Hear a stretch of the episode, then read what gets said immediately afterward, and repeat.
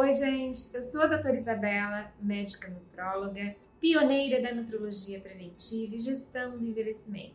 O título do post de hoje é Adoro azeite de oliva e seu HDL também.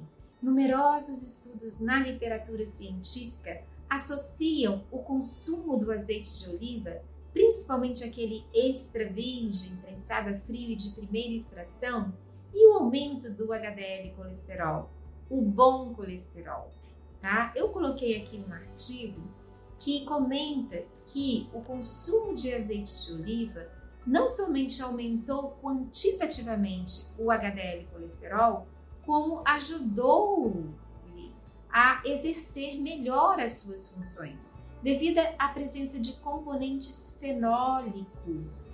Não precisa bem entender este termo, mas componentes com características anti-inflamatórias e antioxidantes que ajudaram o HDL a varrer, a exercer a sua função de ser um varredor do colesterol da periferia para o fígado.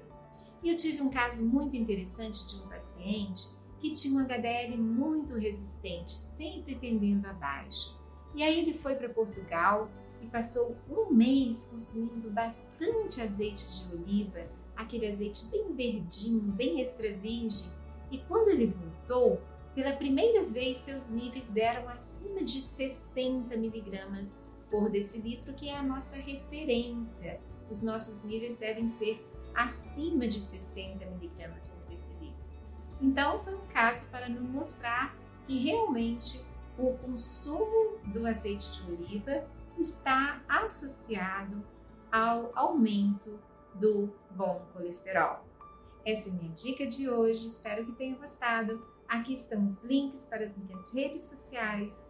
Desde já agradeço e até o próximo vídeo.